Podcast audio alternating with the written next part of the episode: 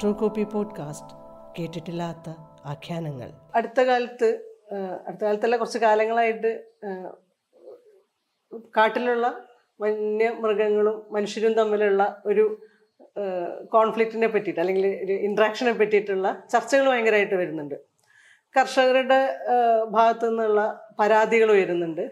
ഏറ്റവും റീസെന്റായിട്ട് കാട്ടുപന്നിയെ ക്ഷുദ്രജീവിയായിട്ട് പ്രഖ്യാപിക്കണം എന്ന് പറഞ്ഞുകൊണ്ടുള്ള ഒരു ആവശ്യം ഉന്നയിക്കപ്പെടുകയും അതിന്റെ പേരിലുള്ള ചർച്ചകളാണ് ഇപ്പോൾ നടന്നുകൊണ്ടിരിക്കുന്നത്. ഇതിനൊരു വലിയ ഒരുപാട് കാലത്തെ ഒരു പശ്ചാത്തലമുണ്ട് സത്യം പറഞ്ഞ ചരിത്രമുണ്ട്. അപ്പോൾ നമുക്ക് ഇപ്പോൾ പെട്ടെന്നുണ്ടായിട്ടുള്ള ഒരു പ്രശ്നമെന്നോ പരിഹാരമോ എന്നുള്ള രീതിയിൽ അതിനെ സമീപിക്കുന്നതിന് പകരം ഇതിന്റെ ഒരു ഹിസ്റ്ററി എങ്ങനെയാണ് ഇവോൾവ് ചെയ്ത് വന്നിട്ടുള്ളതെന്ന് പറഞ്ഞ് തുടങ്ങുന്നതായിരിക്കും നല്ലതെന്ന് തോന്നുന്നു. അതിന്റെ ഇടയിൽ വേറൊരു ഇൻട്രസ്റ്റിംഗ് ആയിട്ടുള്ളൊരു ടെർമിനോളജിയിൽ വന്നിട്ടുള്ളൊരു വ്യത്യാസം തോന്നിയത് എന്താണെന്ന് വെച്ചാൽ ആദ്യം നമ്മൾ റെഫർ ചെയ്യുമ്പോഴൊക്കെ മാൻ ആനിമൽ കോൺഫ്ലിക്റ്റ് എന്നാണ് പറഞ്ഞുകൊണ്ടിരുന്നത്. പക്ഷെ ഇപ്പോൾ ഹ്യൂമൻ വൈൽഡ് ലൈഫ് ഇൻട്രാക്ഷൻ എന്നുള്ള രീതിയിലേക്ക് അതിന്റെ ഒരു പ്രയോഗം തന്നെ മാറിയിട്ടുമുണ്ട്. അതിന്റെ ഒരു ചരിത്ര പശ്ചാത്തലം എങ്ങനെയാണ് കേരളത്തെ സംബന്ധിച്ച്? ഏറ്റവും നല്ലൊരു റെഫറൻസ് ആയിട്ട് എനിക്ക് തോന്നുന്നു ആയിരത്തി തൊള്ളായിരത്തി ഇരുപതുകളിൽ അതായത് ഏകദേശം നൂറ് വർഷം മുന്നേ കേരളത്തിൽ എഴുതപ്പെട്ടിട്ടുള്ള ഒരു പുസ്തകമുണ്ട്. അത് ശിവദാസ മേനോന്റെ മലബാറിലെ ഷിക്കാർ എന്ന് പറഞ്ഞൊരു പുസ്തകമാണ്. അത് അന്ന് അത് പബ്ലിഷ് ചെയ്ത് പിന്നെ അത് ഔട്ട് ഓഫ് പ്രിന്റ് ആയിരുന്നു. പിന്നെ ഇപ്പൊ ഈ അടുത്ത കാലത്ത് സക്രയൊക്കെ ഭയങ്കരമായിട്ട് ആവശ്യപ്പെട്ടിട്ട് ഡീസ് ബുക്സ് അത് രണ്ടാമത് പബ്ലിഷ് ഇപ്പം അത് സ്റ്റാൻഡ്സിൽ അവൈലബിൾ ആണ്. അത് ഗംഭീരമായിട്ടുള്ളൊരു ബുക്കാണ് കാരണം ശിവദാസ മേനോൻ എന്ന് പറയുന്ന മനുഷ്യൻ അദ്ദേഹത്തിന്റെ സുഹൃത്തുക്കളോടൊപ്പം നായാട്ടിന് പോയിട്ടുള്ള ഒരു മനുഷ്യനാണ്. അപ്പോൾ അപ്പൊ പുള്ളി ആ എക്സ്പീരിയൻസ് ആണ് ഈ പുസ്തകത്തിനകത്ത് എഴുതിയിട്ടുള്ളത്. ഗംഭീര പുസ്തകം എന്ന് വെച്ചാൽ ഇത് ഗംഭീര പുസ്തകമാണ്. അപ്പൊ അതിനകത്ത് അദ്ദേഹം പറയുന്ന ഒരു ചെറിയൊരു ഇൻസിഡന്റ് ഉണ്ട്. ആ ഇൻസിഡൻസ് എന്താ വെച്ച് കഴിഞ്ഞാൽ അന്നത്തെ കാലത്തുള്ള ബസ് ചെറിയ കുട്ടി ബസ്സാണ് ഇന്നത്തെ വലിയ ബസ്സല്ല ചെറിയ ബസ്സാണ് അപ്പൊ അങ്ങനെ ഒരു ചെറിയ ബസ് പോകുന്ന സമയത്ത് മൂന്ന് ആനകൾ ഇതിനെ ഓടിക്കുകയാണ് ഒരു പുറകെ കൂടുകയാണ്. ഒരു പുറകെ ഓടി പോവാണ് ആന പുറകെ വരണമെന്നുള്ളതുകൊണ്ട് ബസ്സിനകത്ത് ഭയങ്കരമായിട്ടുള്ള പ്രശ്നം ഉണ്ടാവുന്നുണ്ട്. ആളുടെ കൂട്ട കരച്ചിലാവുന്നുണ്ട്. പക്ഷെ കുറച്ച് കഴിയുമ്പോഴേക്കും ഒരു ഓട്ടം നിർത്തി ആനകൾ ഓട്ടം നിർത്തി ബസ് സേഫ് ആയിട്ട് പോവുക ചെയ്തു. പക്ഷെ പക്ഷെ രസകരമായിട്ടൊരു വസ്തുത ഈ സംഭവം നടക്കുന്നത് കോഴിക്കോട് ജില്ലയിലെ ഫറൂഖിനും രാമനാട്ടിനും കിടക്കാണ് അത് ശരി അത് ശരി. ഓക്കെ അപ്പോ എന്ന് വെച്ചാൽ അതിന്റെ അർത്ഥം അന്ന് കാട്ടാനകൾ ഉണ്ടായിരുന്ന സ്പേസ് ആണ് അത്. ഓക്കെ വെറും നൂറ് വർഷത്തെ. ഈ ഗ്യാപ്പിനകത്ത് ഇന്ന് നമുക്ക് അവിടെ അങ്ങനെ ചിന്തിക്കാനേ പറ്റില്ല. അവിടെ കാട്ടാന ഉണ്ടാവാതെ അന്നുണ്ടായിരുന്ന കാട്ടാനകളൊക്കെ തന്നെ ഇന്നിപ്പോ നിലമ്പൂർ കാടുകളിലോ അല്ലെങ്കിൽ വയനാട്ടിലെ കാടുകളിലേക്കോ മാത്രമായിട്ട് ഒതുങ്ങിയിട്ടുണ്ട്. ആ, മാത്രമല്ല വേറൊരു പ്രധാനപ്പെട്ട കാര്യം. ഇവർ പുറത്തിറങ്ങുക എന്നാണ് പറയുക. കാട് വിട്ട് ജീവിച്ചുകൾക്ക് പുറത്തിറങ്ങി പ്രശ്നം ഉണ്ടാക്കുന്നു. അപ്പൊ ഈ അതിരിന്റെ ഒരു പ്രശ്നമുണ്ട്. ഈ ബൗണ്ടറി എന്നുള്ള സാധനം കാടും നാടും നമ്മൾ പറഞ്ഞിരിക്കുന്നത് ആ യഥാർത്ഥത്തിൽ അതിരെന്ന് പറയുന്നത് മനുഷ്യന്റെ ഒരു കൺസെപ്റ്റാണ് ആണ്. ഇപ്പൊ എന്റെ വീടിന്റെ അതിർത്തി അല്ലെങ്കിൽ എന്റെ ജില്ലയുടെ അതിർത്തി എന്റെ എന്റെ സംസ്ഥാനത്തിന്റെ അതിർത്തി എന്റെ രാജ്യത്തിന്റെ അതിർത്തി എന്നൊക്കെ പറയുന്നതൊക്കെ ഒരു ഹ്യൂമൻ കൺസെപ്റ്റ് ആണ്. മനുഷ്യന് മാത്രം മനസ്സിലാവുന്ന ഒരു കാര്യമാണ്. ഇപ്പൊ ഏറ്റവും കോണ്ടസ്റ്റഡ് ആയിട്ടുള്ള ഒരു ടെറൈൻ ആയിട്ടുള്ള ഇന്ത്യയും പാകിസ്ഥാൻ തമ്മിലുള്ള അതിർത്തി പോലും ഇത് മനുഷ്യനുണ്ടാക്കിയ ഒരു സാധനമാണ്. ഈ ഭൂമിയിലുള്ള കോടിക്കണക്കിന് മറ്റു ജീവജാലങ്ങൾ ഇത് റെസ്പെക്ട് ചെയ്യുന്നേ ഇല്ല ഇപ്പൊ വെട്ടുകിളികൾ വരുന്ന സമയത്ത് അവർ പാകിസ്ഥാനിൽ നിന്നുള്ള വെട്ടുകിളികൾ ഇങ്ങോട്ട് വരും ഇവിടുത്തെ വെട്ടുകിളികൾ അങ്ങോട്ട് പോകും. ഇവിടുത്തെ കാറ്റ് അങ്ങോട്ട് വീശും അവിടുത്തെ പുഴ ഇങ്ങോട്ട് ഒഴുകും. അപ്പൊ ഈ അതിർത്തികളെ കുറിച്ചിട്ടുള്ള നമ്മുടെ ഒരു ബോധം ഇത് പ്യൂർലി ഒരു ഹ്യൂമൻ സെന്റേഡ് ആയിട്ടുള്ള ഒരു ഒരു ബോധമാണ്. അപ്പൊ ഇതിനെയാണ് പലപ്പോഴും നമ്മൾ ഒരു വളരെ പ്രധാനപ്പെട്ട ഒരു സൈക്രോസാങ്ക്റ്റ് ആയിട്ടുള്ള അതിർത്തിയായിട്ടൊക്കെ നമ്മൾ തീരുമാനിക്കുന്നത്. ഉം. ഇപ്പോ കർണാടക കേരളം തമ്മിലുള്ള അതിർത്തി തമിഴ്നാടും കേരളവും തമ്മിലുള്ള അതിർത്തി അതിന്റെ അതിന്റെ ഒരു ഒരു കൃത്യത. ഇതൊന്നും ഇതൊക്കെ നമ്മുടെ ഒരു സൃഷ്ടിയാണ്. ഇത് റെസ്പെക്ട് ചെയ്യേണ്ട യാതൊരു ഉത്തരവാദിത്വവും ഈ ജീവജാലങ്ങൾക്കും ഇല്ല. അപ്പൊ അതുകൊണ്ട് തന്നെ ഇവരുടെ സ്പേസ് അവർ അവർ അവരുടെ സ്പേസ് ഓക്കുപ്പൈ ചെയ്യുന്ന സമയത്ത് നമ്മൾ അതിനെ കോൺഫ്ലിക്റ്റ് എന്നാ വിളിക്കുക അത് ഇപ്പൊ ഏറ്റവും ലേറ്റസ്റ്റ് ആയിട്ട് ആ, കർഷക സംഘടനകളൊക്കെ ഫോറസ്റ്റ് ഡിപ്പാർട്ട്മെന്റിനോട് കംപ്ലൈന്റ് ചെയ്യുന്നത് നിങ്ങളുടെ ആന ഞങ്ങളുടെ സ്ഥലത്ത് വന്ന് പ്രശ്നമാക്കണമെന്നാണ് അപ്പൊ ഫോറസ്റ്റ് ഡിപ്പാർട്ട്മെന്റ് ഇതിനോട് റെസ്പോണ്ട് ചെയ്ത് ഞങ്ങളുടെ ആനയാവുന്ന എങ്ങനെയാ? ഇത് ഞങ്ങളുടെ അല്ലല്ലോ. അത് ഈ പ്രകൃതിയിലുള്ളതല്ലോ? ആ. പക്ഷേ അതിനകത്തൊരു പ്രശ്നമുണ്ട്. അതെ. അത് വെച്ച് കഴിഞ്ഞാൽ എപ്പോഴെങ്കിലും നാട്ടുകാർ അങ്ങോട്ടേക്ക് കയറുമ്പോ അത് ഫോറസ്റ്റ് അത് ഫോറസ്റ്റ് എന്ന് പറഞ്ഞാൽ അവരെ പുറത്താക്കിയിട്ടുണ്ട് അപ്പൊ ആ ഒരു ഉദ്ദേശത്തിലാണ് അവർ പറയുന്നത്. ഞങ്ങൾക്ക് അങ്ങോട്ട് പ്രവേശനമില്ല സ്വാഭാവികമായിട്ട് അതിനകത്തുള്ളവർക്ക് ഇങ്ങോട്ടേക്ക് പ്രവേശനം പാടില്ല. എന്നുള്ള നിലക്കുള്ള ഒരു ബോധം ഉണ്ടാവുന്നുണ്ട്.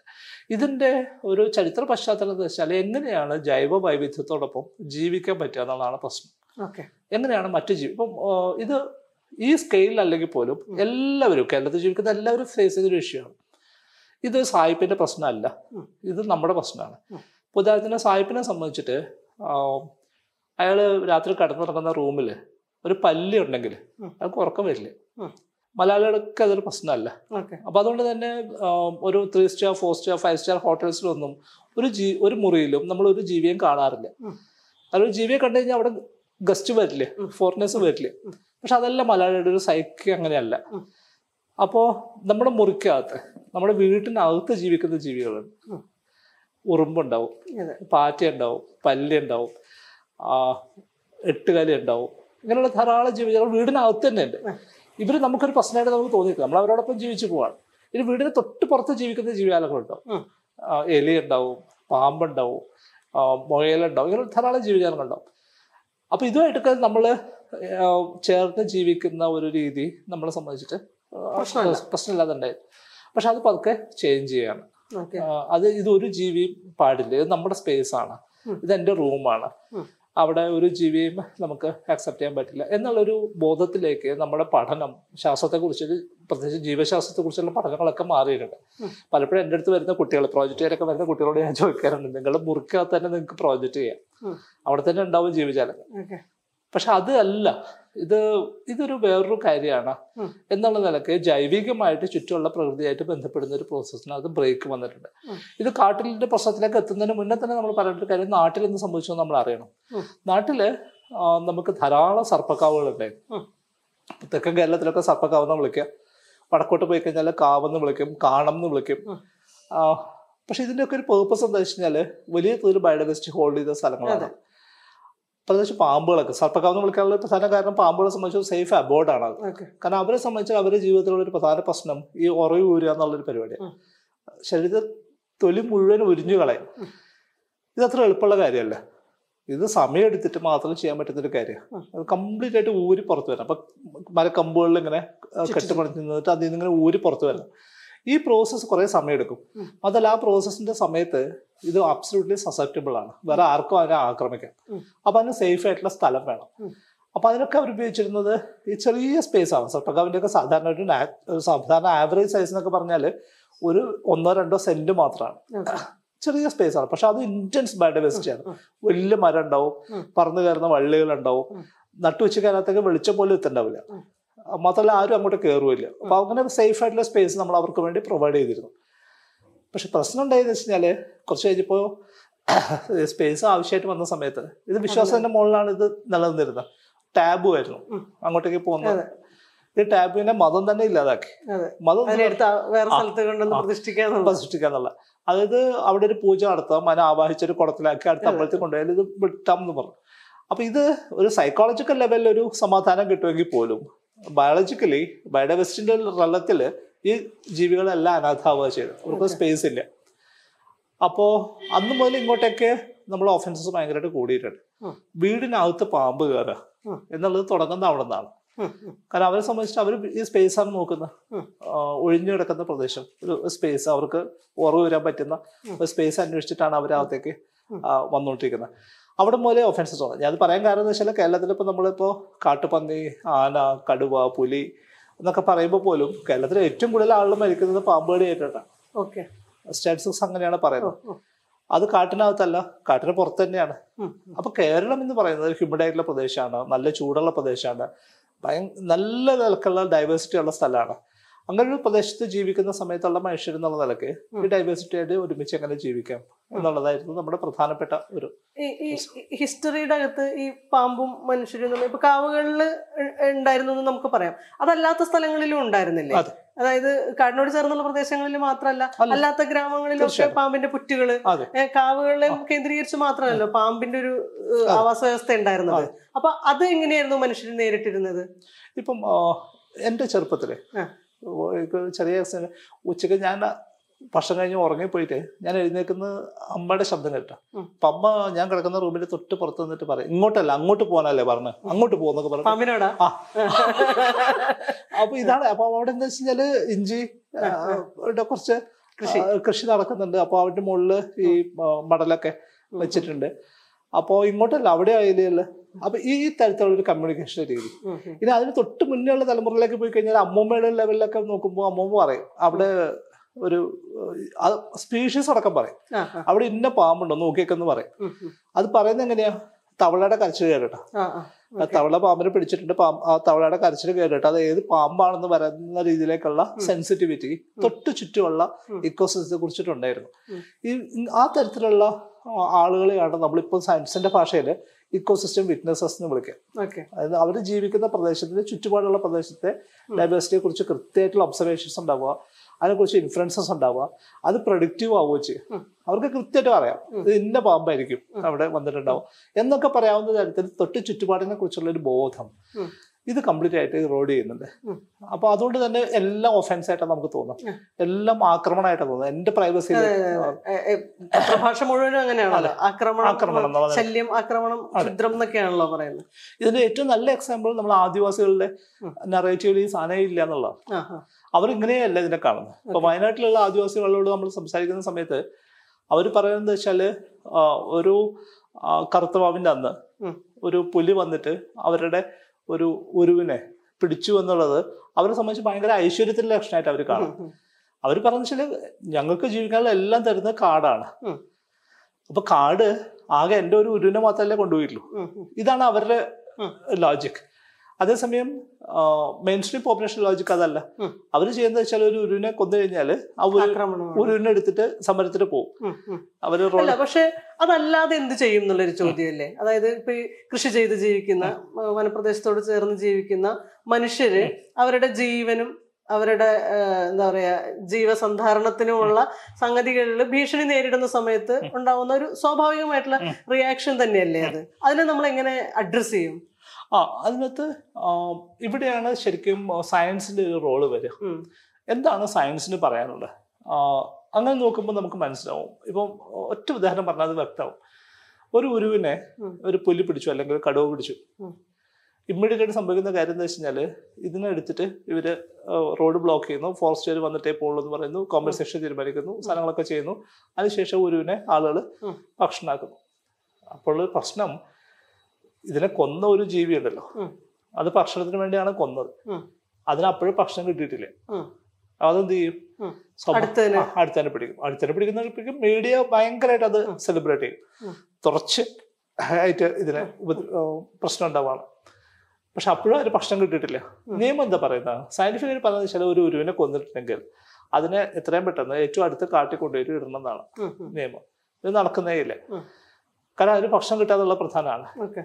അപ്പോൾ ഇത് ഒരു ഡൊമസ്റ്റിക് ആനിമലിനെ ആക്- ആക്രമിക്കാനായിട്ട് മാത്രം അതിനെ പ്രേരിപ്പിക്കുന്ന കുറേ ഫാക്ടേഴ്സ് ഉണ്ട്. ആ കുറേ ഫാക്ടേഴ്സിനകത്ത് നമ്മൾ കാടിന്റെ ആരോഗ്യം കുറഞ്ഞൊരു പ്രശ്നം അധിനിവേശ ജീവജാലങ്ങൾ വരുന്നൊരു പ്രശ്നം അധിനിവേശ സസ്യങ്ങൾ വന്നിട്ടുണ്ട്. പല സ്ഥലത്തും ഇപ്പം വയനാടൊക്കെ സെന്ന പോലെയുള്ള മരങ്ങൾ ഒരു ജീവിക്കും കഴിക്കാൻ പറ്റില്ല അത്. അത് മൊത്തം അങ്ങ് നിറയാണ്. മാത്രമല്ല അത് നിൽക്കുന്ന സ്ഥലത്ത് വേറെ ഒരു സസ്യത്തെ അത് വളരാൻ സമ്മതിക്കില്ല. പുല്ലില്ലാതാവാണ് മുളയില്ലാതാവാണ്. അപ്പം എന്ത് പറ്റും? ഹെർബിവോഴ്സ് സസ്യബുക്കുകൾ അവിടുന്ന് മാറി താമസിക്കേണ്ടി വരും. കാരണം അവർക്ക് ഭക്ഷണമില്ല ഈ സസ്യബുക്കുകൾ മാറുന്ന സമയത്ത് സ്വാഭാവികമായിട്ടും മാംസബുക്കുകൾക്കും മാറേണ്ടി വരും.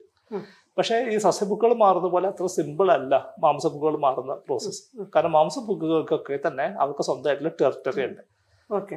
അപ്പൊ മലയിലൊരു മാംസ ബുക്കാണെങ്കിൽ ഉം. ഞാനൊരു മാംസ ബുക്കാണെങ്കിൽ മല്ലയ്ക്ക് മല്ലയുടെ ടെറിട്ടറി മാർക്ക് ചെയ്തിട്ടുണ്ടാവും. അപ്പൊ എനിക്ക് എന്റെ ടെറിട്ടറിയിൽ ഭക്ഷണം കിട്ടാതെ വരുമ്പോൾ ഞാൻ അപ്പുറത്തേക്ക് വരുന്ന സമയത്ത് സ്വാഭാവികമായിട്ടും നമ്മൾ തമ്മിൽ ഫൈറ്റ് ഉണ്ടാവും. ഈ ഫൈറ്റ് ഡാമേജിങ് ആണ്. ഇവർക്ക് മാത്രമല്ല പുറമേക്കും സംബന്ധിച്ചപ്പോ. എനിക്കൊരു പരിക്ക് പറ്റി. എനിക്ക് വലിയ തോതിൽ ഓടി മാനിനെ പിടിക്കാനോ അല്ലെങ്കിൽ മ്ലാവിനെ പിടിക്കാനോ പറ്റാതാവുന്ന സമയത്ത് പിന്നെ നെക്സ്റ്റ് ബെസ്റ്റ് ഓപ്ഷൻ കെട്ടിയിട്ടുള്ള ഒരു ഒരുവിനെ പിടിക്കുക എന്നുള്ളതാണ് ഉം, ഉം, അപ്പൊ ഒത്തിരി കാര്യങ്ങളുണ്ട് ഇതിലേക്ക് ഡ്രൈവ് ചെയ്യുന്ന. ഇപ്പൊ തീ കാട്ടിൽ തീ വീഴാറുണ്ട്. അപ്പൊ നമ്മൾ വളരെ സ്ട്രിക്റ്റ് ആയിട്ട് കാട്ടുതീ വരാതെ നോക്കുന്ന സമയത്ത് സംഭവിക്കുന്ന ഒരു കാര്യം പുല്ലിന്റെ അളവ് കുറയും. കാട്ടിൽ. കാട്ടുതീ വീഴുമ്പോൾ സംഭവിക്കുന്ന ഒരു കാര്യം എന്താ വെച്ചാൽ പുല്ലൊഴിച്ച് ബാക്കി എല്ലാം കത്തിപ്പോവും. ഉം. കാരണം ബാക്കി എല്ലാ സസ്യങ്ങളും വളരുന്നത് അതിന്റെ ബഡ് നിന്നാണ് ബഡാണ് അതിന്റെ ഗ്രോയിങ് പോയിന്റ് പുല്ലിനെ സംബന്ധിച്ച് അത് താഴെയാണ്. മണ്ണിന്റെ അടിയിലുള്ള അവിടെ നിന്നാണ് അതിന്റെ സെൽസ് ഡിവൈഡ് ചെയ്ത് വരുന്നത്.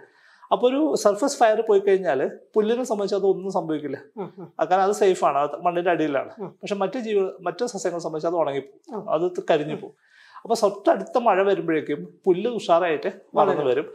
മാനുകൾക്കൊക്കെ ധാരാളമായിട്ട് ഭക്ഷണം ഉണ്ടാവും. ഇതുകൊണ്ടാണ് നമ്മൾ പറയുന്നത് ഇതൊരു ഈ ഹ്യൂമൻ വൈൽഡ് ലൈഫ് ഇപ്പൊ നമ്മൾ പറയുന്ന പ്രോബ്ലം ഒരു സെക്കൻഡ് ജനറേഷൻ പ്രോബ്ലം ആണെന്ന് പറയും. സെക്കൻഡ് ജനറേഷൻ പ്രോബ്ലം എന്ന് പറഞ്ഞാൽ നമ്മൾ ഒരു പ്രോബ്ലം ഉണ്ടായിരുന്നു. ആ പ്രോബ്ലം സോൾവ് ചെയ്യാൻ വേണ്ടി നമ്മൾ ചെയ്യുന്ന കാര്യങ്ങൾ കൊണ്ട് ഉണ്ടാവുന്ന പ്രോബ്ലമാണ് ഓക്കെ അപ്പൊ പോച്ചൊക്കെ പണ്ട് വലിയ പ്രശ്നമായിരുന്നു. വീരപ്പന്റെ ഒക്കെ കഥ നമുക്ക് അറിയാം ഉം. അപ്പൊ പോച്ചിങ്ങിനെതിരെ ശക്തമായിട്ട് ഫോറസ്റ്റ് ഡിപ്പാർട്ട്മെന്റ് നിലപാടെടുക്കുകയും കേസുകൾ ബുക്ക് ചെയ്യുകയും ഒക്കെ ചെയ്തു. പോച്ചിങ് ഓൾമോസ്റ്റ് നില്ലെന്നുള്ള അവസ്ഥയിലേക്ക് എത്തി. അപ്പോൾ ഈ ഇവരുടെ എണ്ണം കൂടുകയും അതുകൊണ്ടുണ്ടാവുന്ന പ്രശ്നങ്ങൾ ഉണ്ടാവും ഫോറസ്റ്റ് ഫയർ ഫോറസ്റ്റ് ഫയർ ഭയങ്കര പ്രശ്നം എന്ന് പറഞ്ഞാൽ എല്ലാ ഒരു കാട് പോലും തീ വീഴാതെ നമ്മൾ സംരക്ഷിക്കാനായിട്ടുള്ള സംവിധാനങ്ങൾ ഉണ്ടെങ്കിൽ അപ്പൊ എന്താ സംഭവിക്കുക? പുല്ല് ഇതാവുകയും ആ, അതുകൊണ്ടുണ്ടാവുന്ന പ്രശ്നങ്ങൾ ഉണ്ടാവുകയും ചെയ്യും basically we are dealing with second generation problems ഇപ്പൊ നമുക്ക് ഓരോ ഓരോ ജീവികളെ എടുത്തിട്ട് ഈ ഒരു പ്രോബ്ലത്തിന് അഡ്രസ് ചെയ്യുകയാണെന്നുണ്ടെങ്കിൽ ഇപ്പൊ കാട്ടുപന്നിയുടെ ഇഷ്യൂ അത് ഈ പറയുന്ന പോലെ സെക്കൻഡ് ജനറേഷൻ പ്രോബ്ലം ആണല്ലോ. അതിനെ നമ്മൾ ക്രിയാത്മകമായിട്ട് എങ്ങനെയായിരിക്കും അഡ്രസ് ചെയ്യാൻ പറ്റും? ഒരു സർക്കാർ സംവിധാനത്തിന്. ഇപ്പൊ ഈ കർഷകരുടെ പ്രശ്നങ്ങളെ അതേപോലെ തന്നെ അഡ്രസ് ചെയ്തുകൊണ്ട് എങ്ങനെ നമുക്ക് അതിന്റെ ഒരു പരിഹാരം ഉണ്ടാക്കാൻ പറ്റും? എന്തൊക്കെയാണ് അതിന്റെ ഒരു രീതികൾ ഉണ്ടാ വേണ്ടത്? അതിന് ബേസിക് തുടക്കം. അതിന് അതിന്റെ ഡീറ്റെയിൽസ് പോകുന്നതിന് മുന്നേ ഒരു മനസ്സിലാക്കേണ്ട ഒരു കാര്യം. ഈ ഫോറസ്റ്റ് ഡിപ്പാർട്ട്മെന്റ് എന്ന് പറയുന്നത്. ഇപ്പോഴും ഒരു കൊളോണിയൽ സംവിധാനമായിട്ടാണ് നിൽക്കുന്നത്. ഹാങ് ഓവറിലാണ് നിൽക്കുന്നത്. ആ, ഒരു ഡെമോക്രാറ്റിക് സ്പേസിനകത്ത് വളരെ റിയൽ ടൈമിൽ തന്നെ ഈ ഇഷ്യൂസിനോട് പ്രതികരിക്കാനായിട്ട് പറ്റേണ്ടതാണല്ലോ. ഒരു അപ്പോൾ ഒരു സ്ഥലത്ത് ഒരു പ്രശ്നം ഉണ്ടെങ്കിൽ അപ്പൊ തന്നെ അതിനോട് റെസ്പോണ്ട് ചെയ്യാനായിട്ട് പറ്റും. പക്ഷെ ഇത് പറ്റാതാക്കുന്ന തരത്തിലുള്ള ധാരാളം നിയമങ്ങൾ ഇപ്പോഴും നിലനിൽക്കുന്നുണ്ട്. നിയമ സംവിധാനത്തിൽ അപ്പൊ പിഴവുകൾ പിഴവുകളുണ്ട്. ഇപ്പൊ ഒറ്റ എക്സാമ്പിൾ പറയാം. ഇപ്പം കഴിഞ്ഞ ദിവസം സംഭവിച്ച പോലെ കേരളത്തിന്റെ വനംവകുപ്പ് മന്ത്രി കേന്ദ്രത്തിൽ പോവുകയും അദ്ദേഹം ആവശ്യപ്പെടുന്നത് കാട്ടുപന്നിനെ വെർമിനായിട്ട് പ്രഖ്യാപിക്കുന്നത് അപ്പൊ കേന്ദ്രമന്ത്രി തിരിച്ചു പറയുന്നത് അത് സാധ്യമല്ല. എന്നുള്ള നിലയ്ക്ക് അദ്ദേഹം പറയുന്നുണ്ട്. ഇതിനകത്ത് ചോദ്യവും തെറ്റാണ് ഉത്തരവും തെറ്റാണ്. എങ്ങനെ? അതിന്റെ കാരണം എന്താ വെച്ചാൽ ഇന്ത്യ ഒരു വലിയ രാജ്യമാണ്. ചെറിയ സ്ഥലമല്ല. അപ്പം കേന്ദ്ര സർക്കാർ കാട്ടുപന്നിയെ വെർമിനായിട്ട് പ്രഖ്യാപിക്കുക എന്നുള്ളത് ഇന്ത്യ മൊത്തം ബാധിക്കുന്ന ഒരു കാര്യമാണ് ഓക്കെ. പക്ഷെ ഇത് എല്ലായിടത്തും പ്രശ്നമല്ല. വേറെ സംസ്ഥാനങ്ങളിൽ പ്രഖ്യാപിച്ചിട്ടില്ലേ? ഉണ്ട്. അപ്പൊ അത് ആ തരത്തിലുള്ള സ്പെസിഫിസിറ്റീസിലേക്ക് അതിന് പോകാനായിട്ട് പറ്റണം. അതിനൊരു സയന്റിഫിക് ബാക്കപ്പ് ഉണ്ടാവുക അപ്പൊ നമ്മൾ അതിനനുസരിച്ചുള്ള ഡാറ്റ ഡാറ്റ ഉണ്ടാവണം. അപ്പോ ആ തരത്തിലുള്ള ഒരു സെൻസിറ്റീവ്നെസ് ഉണ്ടാവുക. അത് ഡിപ്പാർട്ട്മെന്റും ജനങ്ങളും വളരെ ഒരുമിച്ച് വർക്ക് ചെയ്യുന്ന ഒരു സിസ്റ്റം ആയിട്ട് ഇവോൾവ് ചെയ്യാനായിട്ട് പറ്റണം. ഇപ്പൊ സംബന്ധിച്ചാൽ പഴയ കൊളോണിയൽ രീതി പോലെ തന്നെയാണ്. ജനങ്ങൾക്ക് ആക്സസ് ഇല്ല. ജനങ്ങൾക്ക് പ്രയാസം ഫോറസ്റ്റ് ഡിപ്പാർട്ട്മെന്റ് ഡിപ്പാർട്ട്മെന്റിനകത്ത് നടക്കുന്ന നിയമ സംവിധാനങ്ങളും അതിന്റെ ഇടപെടലും ഡിപ്പാർട്ട്മെന്റിലെ ഒഫീഷ്യൽസും ഹെൽപ്ലെസ് ആണ്. കാരണം അവരെ സംബന്ധിച്ച് അവർ ഈ മുഴുവൻ നിയമങ്ങളുടെയും ഒരു നൂലാമല കിടക്കുന്നത്. അതുകൊണ്ട് ഒരു ആൾ വന്ന് ഒരു പരാതി പറഞ്ഞാൽ അവർക്ക് ഇമ്മീഡിയറ്റ് ആയിട്ട് ആക്ഷൻ എടുക്കാനായിട്ട് പറ്റില്ല. അപ്പൊ അതുകൊണ്ട് തന്നെ ഇതാണ് ഒന്നാമത്തെ ഇഷ്യൂ നമുക്ക് ഇപ്പോഴും ഡെമോക്രസിന്റെ ഒരു ശരിയായ അർത്ഥത്തിലേക്ക് നമുക്ക് വളരാൻ പറ്റിയിട്ടില്ല. രണ്ടാമത് കാട്ടുപന്നിന്റെ ഒരു കേസ് എടുത്തു കഴിഞ്ഞാൽ വളരെ ഇൻട്രസ്റ്റിംഗ് ആയിട്ടുള്ള ഒരു കേസാണ് അത്. കേരളത്തിൽ മൂന്ന് തരം പന്നികളുണ്ടായിരുന്നു. ഒന്ന് കാട്ടിലുള്ള പന്നി. അത് നമ്മളെ കണ്ടു കഴിഞ്ഞാൽ പ്രശ്നമൊക്കെ ഉണ്ടാക്കുന്ന തരത്തിലുള്ള. പന്നികളാണ്. മറ്റൊന്ന് വീട്ടിൽ വളർത്തിയിരുന്ന പന്നികളാണ്. ഇനി ഇതിന് രണ്ടിനും ഇടയ്ക്ക്. നമ്മുടെ ഇവിടെയൊക്കെ നഗരങ്ങളിൽ തന്നെ അലഞ്ഞു തിരിയുന്ന പന്നികൾ ഉണ്ടായിരുന്ന ഒരു കാലം അതാണ് മൂന്നാമത്തെ ഗ്രൂപ്പ്. ഈ ഫെറൽ പിക്സ് എന്ന് പറയും. ഒന്ന് വയലിലാണ് മറ്റൊന്ന് ഡൊമസ്റ്റിക്കേറ്റഡ് ആണ് മൂന്നാമത്തെ ഫെറൽ ആണ് ഈ ഫെറൽ പിക്സ് ഈ രണ്ടിനും ഇടയ്ക്കുള്ള ഒരു ഗ്രൂപ്പാണ് അവരിങ്ങനെ അലഞ്ഞു തിരിഞ്ഞ് നടക്കുന്നുണ്ടാവും. അവരായിരുന്നു ഒരു കാലത്ത് കേരളത്തിലെ ഏറ്റവും വലിയ സ്കാവഞ്ചേഴ്സ്. എന്ത് വേസ്റ്റ് വന്നാലും അവരാണ് അത് ഫീഡ് ചെയ്ത് പോകും ആ ഒരു കമ്മ്യൂണിറ്റി ആ ഒരു ഗ്രൂപ്പ് കംപ്ലീറ്റ് ആയിട്ട് വൈപ്പ് ഔട്ട് ആയി. തമിഴ്നാട് കേരളമായിട്ട് ബോർഡർ ചെയ്യുന്ന ചില സ്ഥലങ്ങളിൽ മാത്രമേ നമുക്ക് സ്റ്റെപ്പ് കാണാൻ പറ്റൂ. ബാക്കി സ്ഥലത്തു നിന്നൊക്കെ അത് പോയി. അപ്പൊ ഇക്കോളജിയിലെ ഒരു നിയമം എന്താ വെച്ച് നമ്മൾ നിഷ് എന്നാണ് വിളിക്കുക.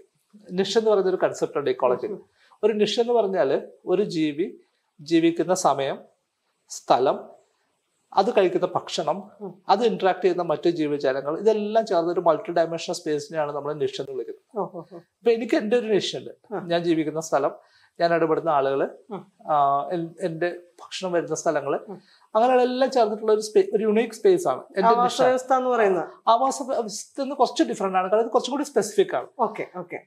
അത് മല്ലേന്റെ നിഷ് ഡിഫറെന്റ് ആയിരിക്കും. എന്റെ നിഷ് ഡിഫറെന്റ് ആയിരിക്കും. അപ്പൊ ഇതേപോലെ ഈ ഫെറൽ പിക്സ് ഒക്കുപ്പൈ ചെയ്ത ഒരു നിഷ ഉണ്ടായിരുന്നു. അപ്പൊ ഇവർ മുഴുവൻ അവിടുന്ന് മാറി പോകുമ്പോൾ ആ നിഷ വേറെ ഏറ്റവും അടുത്ത് ഒക്കുപ്പൈ ചെയ്യാൻ പറ്റുന്ന ആളത് ഒക്കുപ്പൈ ചെയ്യും. എത്രയും പെട്ടെന്ന് ആ സ്പേസ് കാരണം ഇത് ഒരു ബ്ലാങ്ക് സ്പേസ് വിടില്ല. ഇപ്പൊ സംഭവിച്ചത് വെച്ചാൽ വൈൽഡ് പിക്സ് ഒക്കുപ്പൈ ചെയ്തിട്ടുള്ള സ്പേസ് ഈ ഫെറൽ പിക്സ് ഒഴിവാക്കി പോയ സ്പേസ് ആണ്. അവർ ഇങ്ങോട്ടേക്ക് വരികയാണ് വരുന്നതിന്റെ രീതി എങ്ങനെയാണെന്ന് വെച്ചാൽ ധാരാളം ഫുഡ് പുറത്ത് അവൈലബിൾ ആണ്. ധാരാളം ഫാമുകളുണ്ട്. അവിടെ ഉള്ള വേസ്റ്റ് വരുന്നുണ്ട്. ഫുഡിന്റെ വേസ്റ്റ് വരുന്നുണ്ട്. അവർക്ക് സുഖമായിട്ട് പുറത്ത് ഭക്ഷണം കിട്ടും. മാത്രമല്ല അവർക്ക് പ്രഡേറ്റർ പ്രഷർ വളരെ കുറവാണ് പുറത്ത്. കാട്ടിലുള്ള പോലെ പേടിയില്ല അവർക്ക്. ചെന്നായ കുറുക്കൻ പുലി കടുവ പോലെ. മനുഷ്യ മനുഷ്യനും അങ്ങനെ ആക്രമിക്കില്ല. കാരണം അവർ നിയമം മൂലം സംരക്ഷിക്കപ്പെട്ടിട്ടുണ്ട്. അപ്പൊ അതുകൊണ്ട് ശരിക്കും പറഞ്ഞാൽ കാട്ടുപന്നിന്റെ പ്രശ്നം ശരിക്കും നമ്മളായിട്ട് ഉണ്ടാക്കിയതാണ്. നമ്മൾ അവരെ ഇൻവൈറ്റ് ചെയ്ത് പുറത്തേക്ക് കൊണ്ടുവന്നതാണ്. ഭക്ഷണം കാണിച്ചിട്ട്. ഭക്ഷണം കാണിച്ചിട്ട്. അത് ആ സ്പേസ് കൊടുത്തിട്ട്. ഇപ്പൊ റബ്ബറിന്റെ ഒക്കെ കേസ് പ്ലാന്റേഷൻസിന്റെ കേസ് നാച്ചുറൽ ഫോറസ്റ്റിനോട് ബോർഡർ ചെയ്യുന്ന പ്ലാന്റേഷൻസ് ഉണ്ട്. പ്ലാന്റേഷൻസിന്റെ ഒക്കെ അടുക്കാട് ധാരാളം മതി അവർക്ക് ജീവിക്കാനായിട്ട്. അതുപോലെ റബ്ബർ തോട്ടം. റബ്ബറിന്റെ വില ഇടിഞ്ഞോട് കൂടിയിട്ട് റബ്ബർ തോട്ടത്തിലുള്ള അടുക്കാട് പോലെ ആരും ഉം. അതൊക്കെ അവർക്ക് നല്ല ഹൈഡ് ഔട്ട്സ് ആയിട്ട്. മാറിയിട്ടുണ്ട്. അപ്പൊ അവർ ധാരാളം വന്നിട്ടുണ്ട് ഇപ്പൊ ഏറ്റവും ലേറ്റസ്റ്റ് എസ്റ്റിമേറ്റ് വരുന്നത് അമ്പത് അറുപത് കിലോമീറ്റർ വരെ കാട്ടിൽ നിന്ന് ഇവർ നാട്ടിലേക്ക് എത്തിക്കഴിഞ്ഞു. ഓക്കെ. അവരവിടെ റെസിഡന്റ് പോപ്പുലേഷൻസ് ആയി കഴിഞ്ഞു. മാത്രമല്ല ബയോളജിയിൽ നമ്മൾ രണ്ട് തരം സ്പീഷീസിനെ കുറിച്ച് പറയും. ഒന്ന് ആർ സെലക്ടഡ് സ്പീഷീസ് ആണ്. മറ്റൊന്ന് ആർ സെലക്ടഡ് സ്പീഷീസ് എന്ന് പറയും. മറ്റൊന്ന് കെ സെലക്ടഡ് സ്പീഷീസ് ആണ്. ആർ സെലക്ടഡ് സ്പീഷീസിന്റെ പ്രത്യേകത എന്ന് വെച്ചാൽ അവർക്ക് വളരെ പെട്ടെന്ന് പോപ്പുലേഷൻ കൂട്ടാനും കുറയ്ക്കാനും പറ്റും. ഭക്ഷണം കിട്ടിക്കഴിഞ്ഞാൽ പെട്ടെന്ന് എണ്ണം കൂടും. ആ തരത്തിലുള്ള സ്പിരിറ്റ്സ് ആണ് പന്നി. അപ്പൊ അതുകൊണ്ട് എത്ര കൂടുതൽ ഫുഡ് അവൈലബിൾ ആവുന്നു അത്ര പെട്ടെന്ന് അവർക്ക് ഫാസ്റ്റ് ഫാസ്റ്റ് ആയിട്ട് പെരുകാൻ പറ്റും. അപ്പൊ അങ്ങനെയുള്ള ഒരു സ്പീഷീസിനെ ഹാൻഡിൽ ചെയ്യണമെന്നുണ്ടെങ്കിൽ അതിന് യുണീക്ക് ആയിട്ട് ഡിഫറെന്റ് ആയിട്ടുള്ള സ്ട്രാറ്റജി നമുക്ക് ആവശ്യമുണ്ട്. ഈ ഒരു സ്ട്രാറ്റജി സയന്റിഫിക് ആയിട്ട് എത്രയോ മുന്നേ തന്നെ കേരളത്തിൽ പ്രപ്പോസ് ചെയ്യപ്പെട്ടത് അതാണ് എനിക്ക് ഏറ്റവും അത്ഭുതകരമായിട്ട് തോന്നുന്നു അതെന്താണ്? അത് രണ്ടായിരത്തി പതിനൊന്നിന് വന്നിട്ടുള്ള റിപ്പോർട്ടാണ്. വെസ്റ്റേൺ ടെക്നോളജി എക്സ്പെർട്ട് പാനൽ റിപ്പോർട്ടിൽ വളരെ കൃത്യമായി എഴുതി വെച്ചിട്ടുണ്ട്.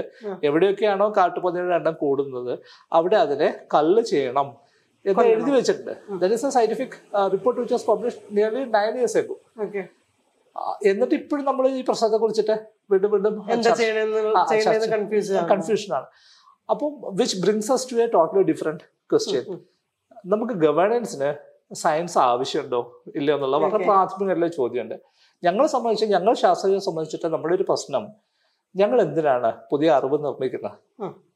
ഈ അറിവ് എന്തെങ്കിലും ഈ നാട് ഭരിക്കുന്ന സംവിധാനം മനസ്സിലാക്കുകയും അത് ഏറ്റെടുക്കുകയും നടപ്പിലാക്കുകയും ചെയ്യുന്നില്ലെങ്കിൽ പിന്നെ എന്തിനാണ് ഈ പ്രോസസ്സ് നമ്മൾ ചെയ്യുന്നത്? ഇതാണ് നമ്മുടെ പ്രാഥമികമായിട്ടുള്ള ചോദ്യം. ഇത് സയൻസിന്റെ ചോദ്യമാണ്. ടെക്നോളജിയുടെ ചോദ്യമല്ല. ടെക്നോളജി വേറൊരു കാര്യമാണ്. ടെക്നോളജി വളരെ ഫാസ്റ്റ് ആയിട്ട് അഡോപ്റ്റ് ചെയ്യും. ഇപ്പൊ ഞാൻ നാളെ ഒരു മൊബൈൽ കുറച്ചും കൂടി ബെറ്റർ മൊബൈലിന് ടെക്നോളജി ഉണ്ടെങ്കിൽ അത് അഡോപ്റ്റ് ചെയ്യും.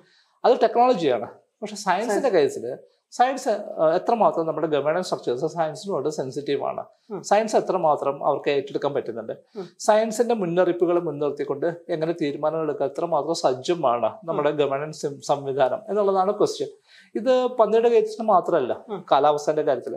എത്രയോ മുന്നേ തന്നെ മുന്നറിയിപ്പുകൾ കൊടുക്കുന്നുണ്ട്.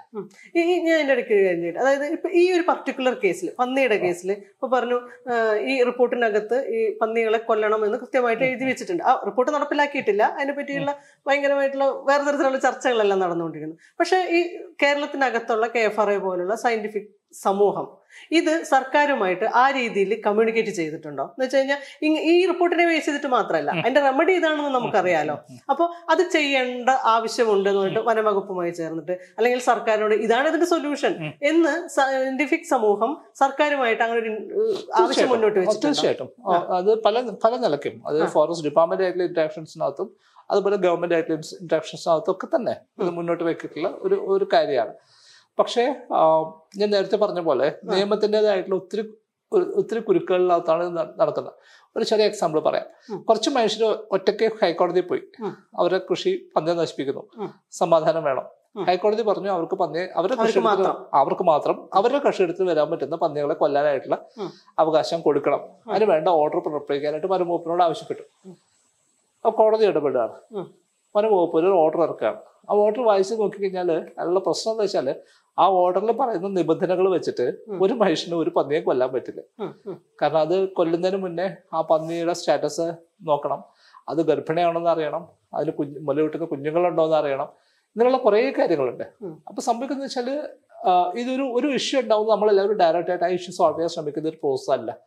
മറിച്ചൊരു ഇഷ്യൂ അവിടെ നിൽക്കുന്നു. ഞാൻ എന്റെ ഭാഗം സേഫ് ആക്കാൻ ശ്രമിക്കുന്നു. തിയറി സേഫ് ആക്കാൻ ശ്രമിക്കുന്നു. മണ്ണിലെ മല്ലിയുടെ പൊസിഷൻ സേഫ് നാളൊരു അപകടം ഉണ്ടാവാത്ത രീതിയിൽ ഓപ്പറേറ്റ് ചെയ്യണം അതുകൊണ്ട് തന്നെ പ്രശ്നം അവിടെ തന്നെ പ്രശ്നമായി തന്നെ സൊല്യൂഷൻ ഉണ്ടാവുന്നില്ല. ഇതാണ് അതിനകത്തുള്ള ഇഷ്യൂ. അപ്പൊ ഇത് കുറച്ചും കൂടി ട്രാൻസ്പെറന്റ് ആയിട്ടുള്ള ഒരു സംവിധാനത്തിലേക്ക് നമുക്ക് ഫോറസ്റ്റ് ഗവേണൻസിനെ മാറേണ്ടതുണ്ട് അതായത് ഇപ്പൊ ഞാൻ ചോദിക്കാൻ കാരണം എന്താന്ന് വെച്ചാൽ സൊല്യൂഷൻ ഉണ്ട് എന്ന് നമുക്കറിയാം. സർക്കാരിനറിയാം ഈ സയന്റിഫിക് കമ്മ്യൂണിറ്റിക്ക് അറിയാം ജനങ്ങൾക്കും അറിയാം. പക്ഷെ ഇത് തമ്മിലുള്ള ഒരു കോർഡിനേഷന്റെ അഭാവമാണോ സംഭവിക്കുന്നത്? അതോ നിയമപരമായിട്ടുള്ള ഏതെങ്കിലും തടസ്സങ്ങളാണോ ഇതിന് മെയിൻ ആയിട്ടുള്ള പ്രശ്നം? എവിടെ നമുക്ക് ഒരു കുരുക്കായിരിക്കും ഒരു ബോട്ടിലൊക്കെ ഉണ്ടല്ലോ അതിനെ നമുക്ക് എങ്ങനെ ഇമ്മീഡിയറ്റ് ആയിട്ട് സോൾവ് ചെയ്യാൻ പറ്റുന്നതാണ് നിങ്ങൾക്ക് തോന്നിയിട്ടുള്ളത്? ഇത് വളരെ സെൻസി ഇത് എത്രമാത്രം പരസ്പര വിശ്വാസം ഉണ്ടെന്നുള്ള വളരെ പ്രധാനമാണ്. ഈ ഈ മൂന്ന് കമ്മ്യൂണിറ്റിക്കാണ് ഇപ്പം ജനങ്ങളെ ഫോറസ്റ്റ് ഡിപ്പാർട്ട്മെന്റ് എത്രമാത്രം വിശ്വാസമുണ്ട്. അല്ലെങ്കിൽ ഫോറസ്റ്റ് ഡിപ്പാർട്ട്മെന്റ് ജനങ്ങൾക്ക് എത്രമാത്രം വിശ്വാസമുണ്ട്? ശാസ്ത്ര സമൂഹത്തെ ഫോറസ്റ്റ് ഡിപ്പാർട്ട്മെന്റ് എത്ര വിശ്വാസം? ഇത് വളരെ പ്രധാനപ്പെട്ട കാര്യമാണ്. കാരണം അപകടങ്ങൾ ഉണ്ടായിട്ടുണ്ട്. ഇപ്പൊ പാസഞ്ചർ പേജിയൻ എന്ന് പറയുന്ന പ്രാവ് അമേരിക്കൻ ഉണ്ടായിരുന്നതാണ് സഞ്ചാരി പ്രാവ് സഞ്ചാരി പ്രാവിന്റെ ഒരു പോപ്പുലേഷൻ എന്ന് പറഞ്ഞാൽ അത് പറന്നു വരുന്ന സമയത്ത് ഇരുട്ട് വീഴുമായിരുന്നു അത്ര ഒരു വലിയൊരു പ്രദേശം മുഴുവൻ കാർമേഘം വരുന്ന പോലെ പറന്നു വന്നിരുന്ന ഒരു സ്പീഷീസ് ആണ് പാസഞ്ചർ പേജിയൻ ഇന്നൊരു ഒറ്റ എണ്ണം ബാക്കിയില്ല എക്സ്റ്റിങ്റ്റ് ആണ് ഡോഡോ പക്ഷിന്റെ കഥ നമുക്കറിയാം അത് തലക്കടിച്ച് കൊന്നു കളഞ്ഞാണ് ഇന്ന് ഒരൊറ്റ ജീവി പോലും ബാക്കിയില്ല. അപ്പൊ എക്സ്റ്റൻഷൻ ക്യാൻ ഹാപ്പൻ. അപ്പൊ ഇതിനകത്ത് ചെക്സ് ആൻഡ് ബാലൻസസ് നമുക്ക് വളരെ പ്രധാനമാണ്.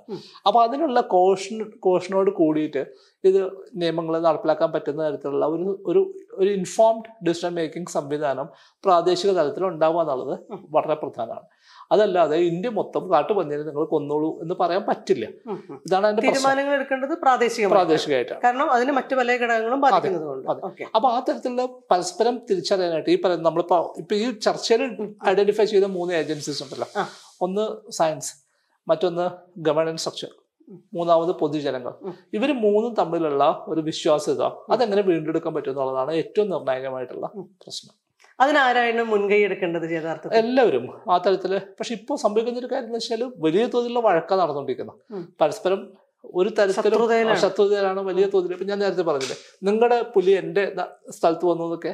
നമ്മൾ പറയാം. അപ്പോൾ ഫോറസ്റ്റ് ഡിപ്പാർട്ട്മെന്റ് ഞങ്ങൾ ഞങ്ങളുടെ പുലിയാവുന്നു എന്ന് ചോദിക്കുമ്പോൾ ജനങ്ങൾ അത് വിശ്വസിച്ച് പോകുന്നു കാരണം ആ സ്പേസ് അവരുടെയാണ്. അവിടെ ജീവിച്ചിരുന്ന ഒരു ജീവിയാണ് പുറത്തിറക്കുന്നത് എന്നുള്ള നിലയ്ക്ക് മാത്രമല്ല ഇതൊക്കെ നമ്മൾ ചർച്ച ചെയ്യുമ്പോൾ പോലും നമ്മൾ ശ്രദ്ധിക്കേണ്ട ഒരു കാര്യം കൂടുതൽ അപകടകരമായിട്ടുള്ള കാല- കാലത്തേക്കാണ് നമ്മൾ പോകുന്നത്. കാരണം കാലാവസ്ഥയിൽ വലിയ മാറ്റം വരുന്നു കാടിന്റെ ആരോഗ്യത്തിന് വലിയ മാറ്റം വരുന്നു അതൊക്കെ സംഭവിക്കുന്ന സമയത്ത് അതിനോട് സെൻസിറ്റീവ് ആയിട്ടുള്ള ഒരു പൊതുസമൂഹവും ഒരു ഭരണ സംവിധാനവും ഒരു ശാസ്ത്ര സമൂഹവും ഒരേപോലെ ഇതിനോട് സെൻസിറ്റീവ് ആയിട്ട് മുന്നോട്ട് പോകേണ്ട ആവശ്യമുണ്ട്.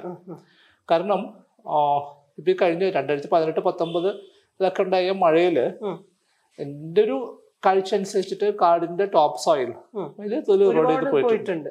സ്വാഭാവികമായിട്ട് അത് അവിടുത്തെ പ്രൊഡക്ടിവിറ്റിനെ ബാധിക്കും. അവിടെ ഇനി എത്രമാത്രം ഫുഡ് ഉണ്ടാവും ഈ ജീവജാലങ്ങൾക്കുള്ള എന്നുള്ളത് വളരെ പ്രധാനമാണ്. അതോടൊപ്പം തന്നെ ചേഞ്ചിനോട് മാറ്റങ്ങളോട് എത്രമാത്രം സെൻസിറ്റീവ് ആണെന്നുള്ളത് പ്രധാനമാണ്. ഇപ്പൊ ആയിരത്തി തൊള്ളായിരത്തി തൊണ്ണൂറുകളുടെ തുടക്കത്തിലാണ് ഞാൻ കാട്ടിപ്പോ നടന്നത് ഉം. പോകുന്ന അന്നത്തെ എന്റെ എക്സ്പീരിയൻസ് വെച്ച് നമ്മൾ ഫീൽഡ് വർക്കിന് വേണ്ടി കാട്ടി പോകുന്ന സമയത്ത് ആനക്കൂട്ടങ്ങൾ ഉണ്ടാവാറുണ്ട്. പക്ഷെ ആനക്കൂട്ടം അവിടെ അവർ ഫീഡ് ചെയ്യുന്നുണ്ടാവും. നമ്മളപ്പുറത്ത് നമ്മുടെ പണി എടുക്കുന്നുണ്ടാവും നമ്മൾ അവരെ ശ്രദ്ധിക്കുന്നുണ്ടാവും അവർ നമ്മളെ ശ്രദ്ധിക്കുന്നുണ്ടാവും. അത് നമ്മൾ നമ്മളെ വർക്ക് ചെയ്ത് തിരിച്ചു പോരുകയും ചെയ്യുന്ന രീതിയായിരുന്നു. Which is never going to happen ever again ഇപ്പോഴത്തേക്ക് അത് സംഭവിക്കുകയില്ല.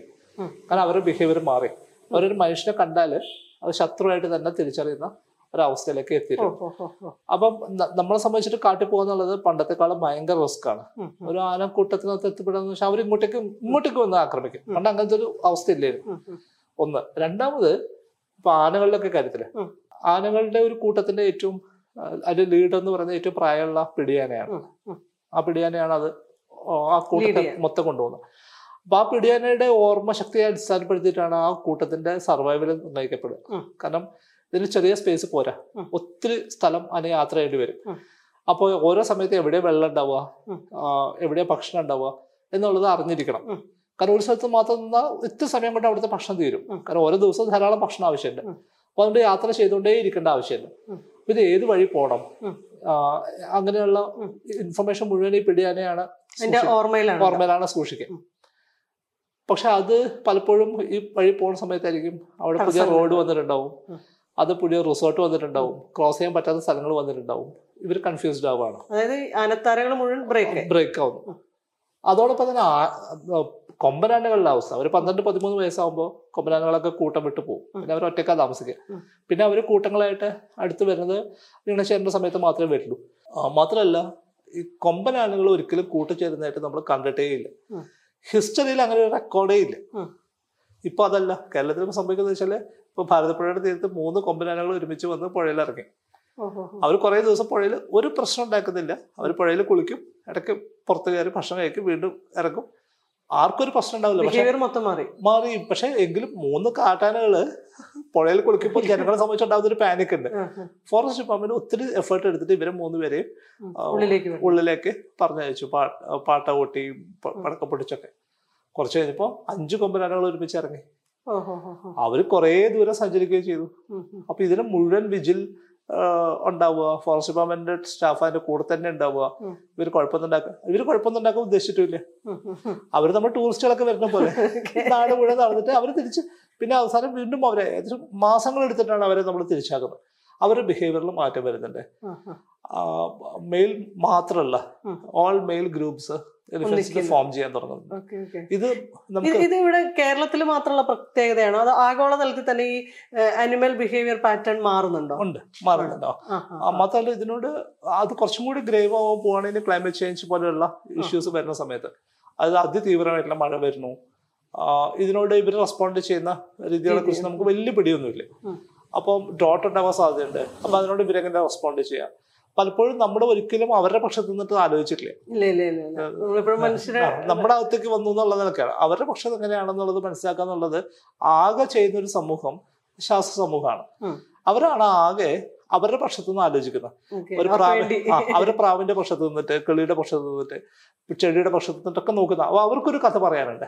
അതും കൂടി ചേരുമ്പോൾ മാത്രമേ ഈ തീരുമാനങ്ങളിലേക്ക് നമുക്ക് കുറച്ചും കൂടി സോളിഡ് ആയിട്ട് എത്താൻ പറ്റുണ്ടാവുള്ളൂ പക്ഷേ ഈ ഐക്യരാഷ്ട്ര സഭ പോലുള്ള ക്ലൈമറ്റ് ചേഞ്ച് അത്തരം പാനലുകൾ അവരൊക്കെ ഇതിനെ പറ്റിയിട്ട് ചർച്ച ചെയ്യുകയും നട ചെയ്യേണ്ട കാര്യങ്ങൾ സർക്കാർ പല എല്ലാ രാജ്യങ്ങളുടെയും സർക്കാർ ഭരണകൂടവുമായിട്ട് പങ്കുവെക്കുകയും നടപ്പിലാക്കാൻ വേണ്ടി നിർബന്ധിക്കുകയും ഒക്കെ ചെയ്യുന്നുണ്ടല്ലോ. ഇപ്പോൾ ക്ലൈമറ്റ് ചേഞ്ച് സമ്മിറ്റ് ഒക്കെ നടക്കുന്ന അത് അത്തരം വിഷയങ്ങളൊക്കെ ഒരു വേറൊരു തലത്തിൽ നടക്കുന്നുണ്ട്. പക്ഷെ അത് എന്തുകൊണ്ടായിരിക്കും ഒരു താഴെത്തട്ടിൽ വികേന്ദ്രീകൃതമായ ഒരു ഭരണകൂടങ്ങളിലേക്ക് വരുന്ന സമയത്ത് സ്റ്റേറ്റ് ഇപ്പോൾ സംസ്ഥാനങ്ങളിൽ ഇപ്പോൾ രാജ്യത്തെ വെച്ച് നോക്കുകയാണെന്നുണ്ടെങ്കിൽ അവയർനെസ് ഉണ്ട്. പക്ഷെ അത് ഇംപ്ലിമെന്റ് തലത്തിലേക്ക് എന്തുകൊണ്ടായിരിക്കും വരാത്തത്?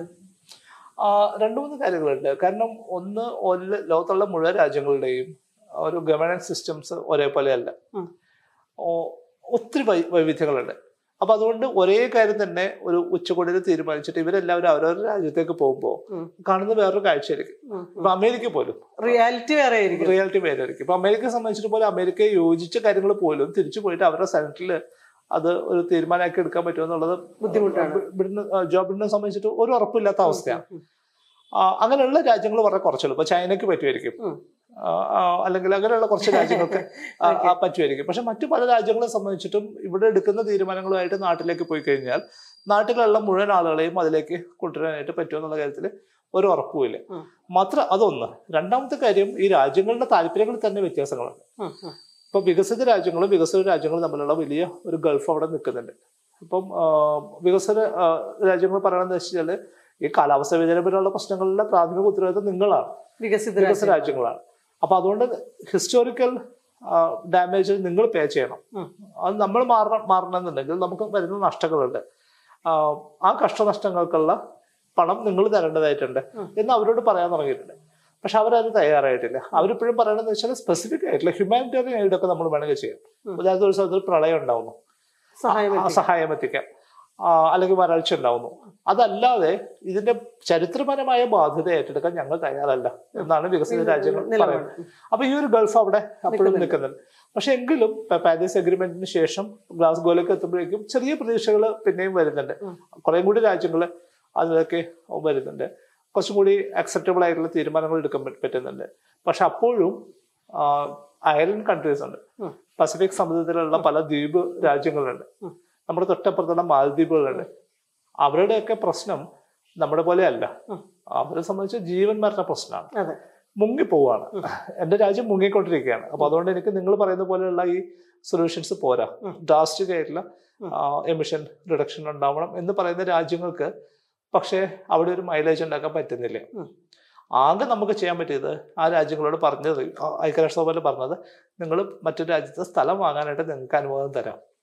എന്ന് മാത്രമേ പറയാൻ പറ്റുള്ളൂ ന്യൂസിലാൻഡ് ഉൾപ്പെടെയുള്ള സ്ഥലങ്ങളിൽ അത് ഇപ്പൊ ഓസ്ട്രേലിയ ന്യൂസിലാൻഡിലുമാണ് ഇപ്പോൾ ആളുകൾ സ്ഥലം വാങ്ങാൻ തുടങ്ങുന്നത്. പുതിയ ആ തരത്തിലുള്ള ചില ചേഞ്ചസ് മാത്രമേ പറ്റിയിട്ടുള്ളൂ. But that's a big game. അതിലേക്ക് എല്ലാ രാജ്യങ്ങളും ഒരേപോലെ എത്തുക എന്നുള്ളത് വളരെ ബുദ്ധിമുട്ടുള്ള ഒരു കാര്യമാണ്. പക്ഷെ എങ്കിലും എന്നെ സംബന്ധിച്ച് പറയുകയാണെങ്കിൽ ഒരു ഇഞ്ച് പോലും മുന്നോട്ട് നീങ്ങുകയാണെങ്കിൽ അത് വലിയ കാര്യമായിട്ട് തന്നെയാണ് ഞാൻ മനസ്സിലാക്കുന്നത്. ഇപ്പൊ വികസിത രാജ്യങ്ങളിൽ ഇപ്പൊ ഈ സ്ഥലം വാങ്ങുക എന്നൊക്കെ ഒരു കൺസെപ്റ്റ് ഉണ്ടല്ലോ.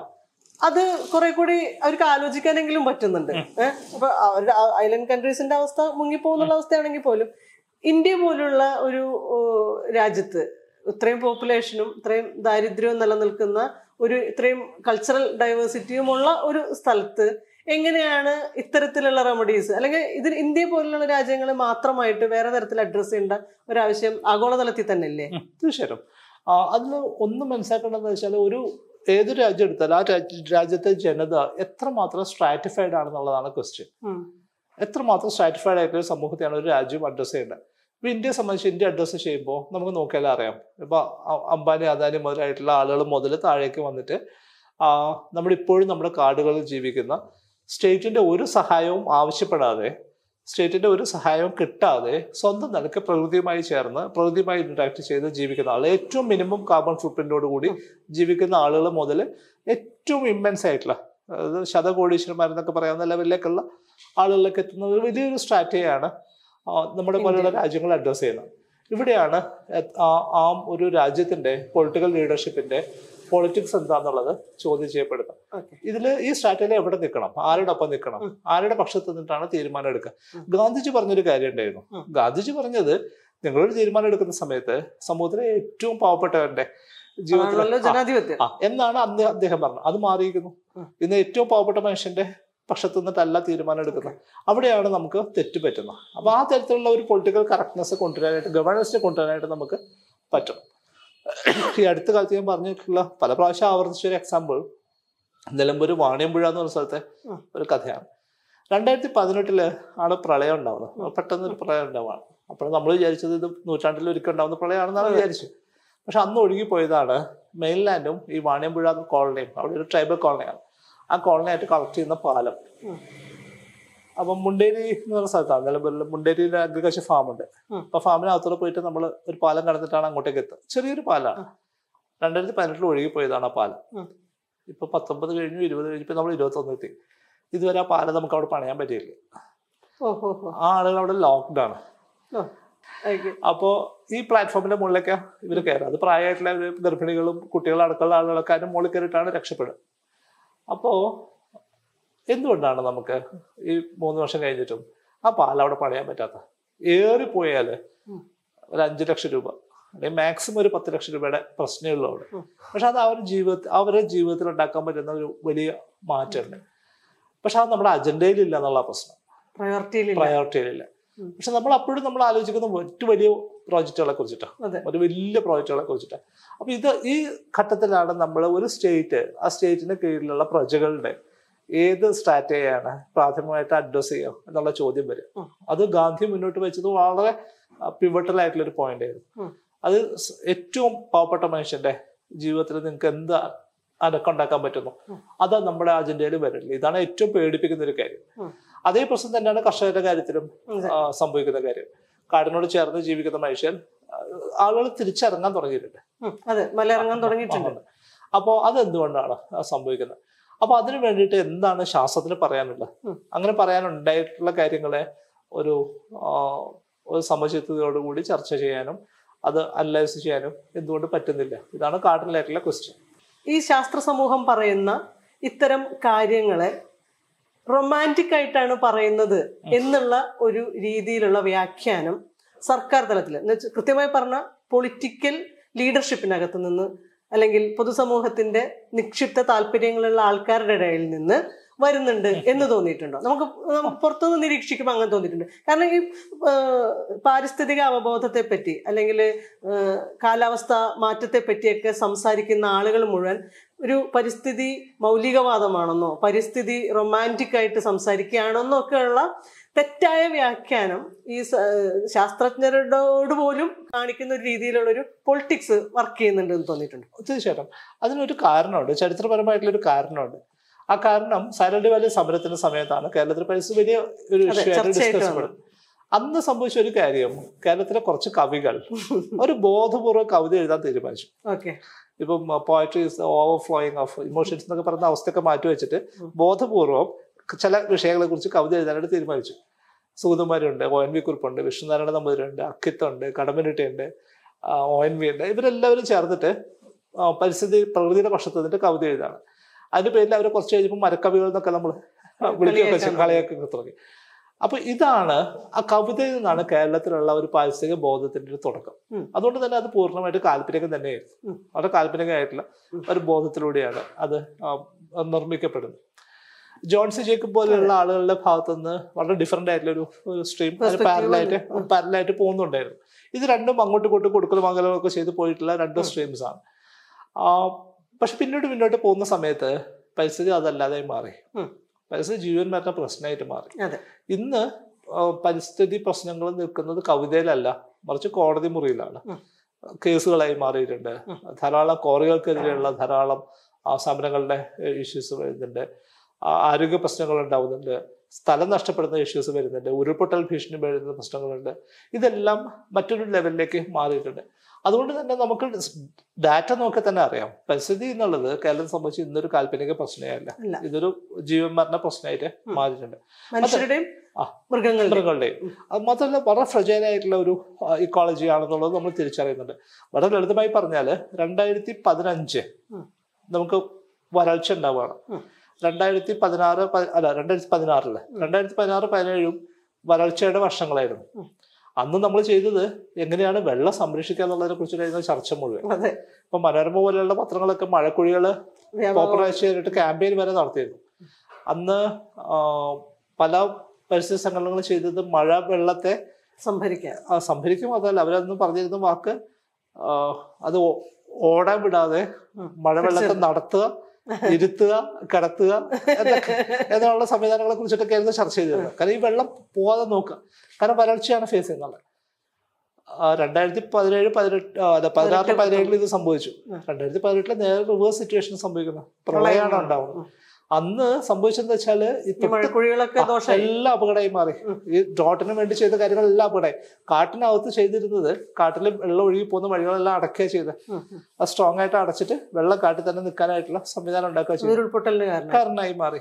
അപ്പോൾ ക്ലൈമറ്റ് ചേഞ്ചുമായിട്ട് ബന്ധപ്പെട്ട് അപ്പൊ എന്നെ സംബന്ധിച്ച് കേരളത്തിൽ അതിതീവ്ര മഴയാണ് വരാൻ പോകുന്നത്. അതിന് എത്രയോ വർഷം മുൻപ് തന്നെ പ്രൊഡിക്റ്റഡ് ആണ് ഇത് ശാസ്ത്രസമ്പത്തിന്റെ കയ്യിലുള്ള അറിവാണ്. അതെ. പക്ഷെ ആ അറിവിനെ ഗവേണൻസിലേക്ക് നമുക്ക് ട്രാൻസ്ലേറ്റ് ചെയ്യാനായിട്ട് നമുക്ക് പറ്റിയിട്ടില്ല.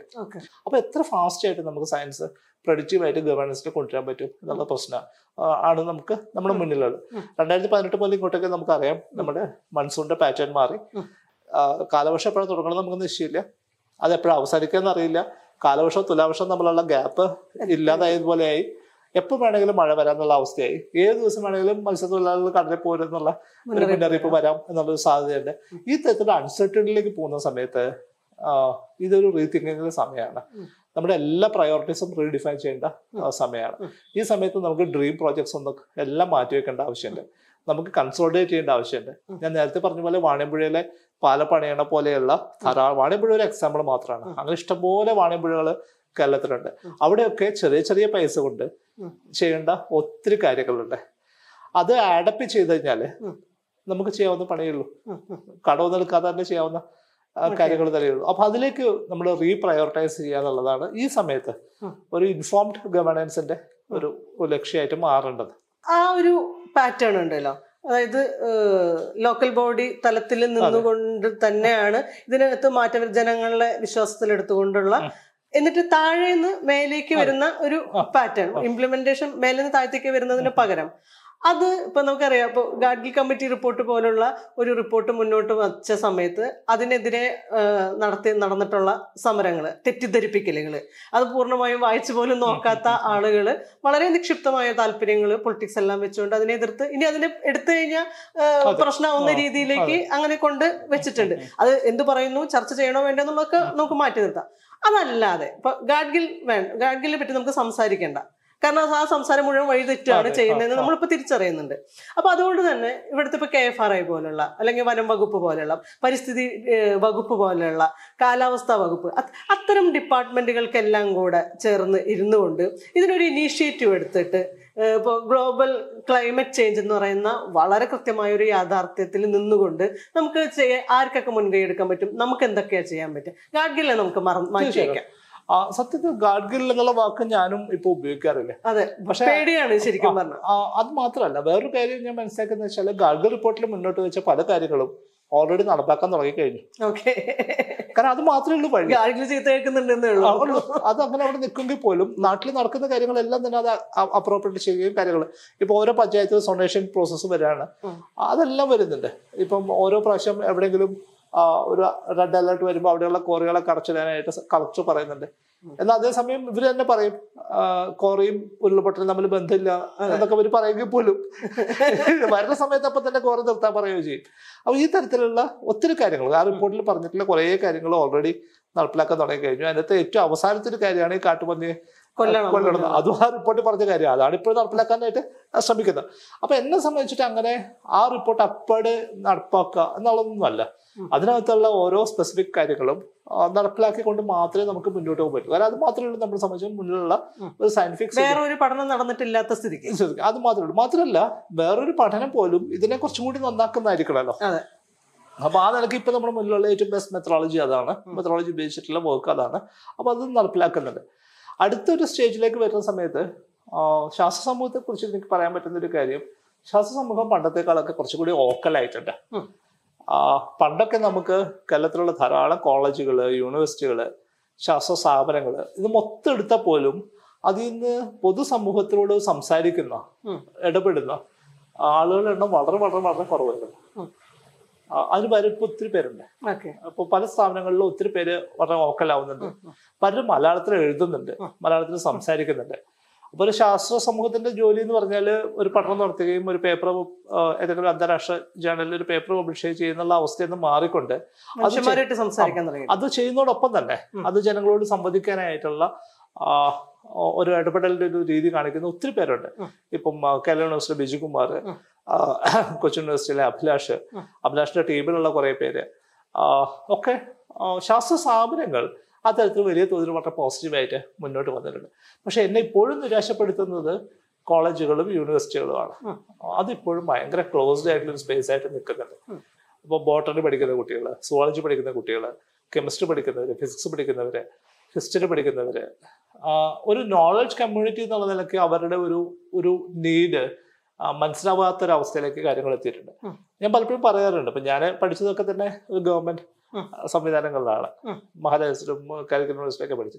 അപ്പൊ ഈ പഠിക്കുന്ന സമയത്ത് ഉണ്ടാകുന്ന നമ്മുടെ ഒരു കുറ്റബോധമുണ്ട്. കാരണം വെച്ചാൽ ആ, അവിടെ എന്നെ പഠിപ്പിക്കുന്ന ഒരു അധ്യാപകന്റെയോ അധ്യാപികയുടെയോ ശമ്പളം ത്തിന്റെ ഒരു ചെറിയ അംശം പോലും നമ്മൾ ഫീസ് ആയിട്ട് കൊടുക്കുന്നില്ലേ? അവിടെ ഞാൻ സ്ഥിരമായിട്ട് ഉപയോഗിക്കുന്ന ഒരു മൈക്രോസ്കോപ്പിന്റെ വിലയുടെ ഒരു അഞ്ച് ശതമാനം പോലും ഞാൻ ഫീസ് ആയിട്ട് കൊടുക്കുന്നില്ല. പിന്നെ ആരത് കൊടുക്കുന്നത്? ഇത് കൊടുക്കുന്ന ഈ സമൂഹമാണ്. അപ്പം അതിന്റെ അർത്ഥം എന്ന് വെച്ചാൽ ഈ സമൂഹം എന്റെ മോലെ ഇൻവെസ്റ്റ് ചെയ്യാണ്. എന്തിനാ ഇൻവെസ്റ്റ് ചെയ്യുന്ന. നാളെ ഒരു പ്രശ്നം ഉണ്ടാകുമ്പോൾ ഈ സമൂഹത്തോട് ഞാൻ സമൂഹം എന്നോട് ചോദിച്ചാൽ എന്റെ വിഷയത്തിന്റെ അകത്തുനിന്നുകൊണ്ട് ഉത്തരം ഞാൻ പറയും എന്നുള്ള പ്രതീക്ഷയിലാണല്ലോ സമൂഹം. ആ ഒരു ഉത്തരവാദിത്തമുണ്ട് ഉം. ഇത് നമുക്കൊരു ജീവിതകാലം കൊണ്ട് മൊത്തം എടുത്താൽ പോലും തീർക്കാൻ പറ്റാത്തൊരു കാടാണ്.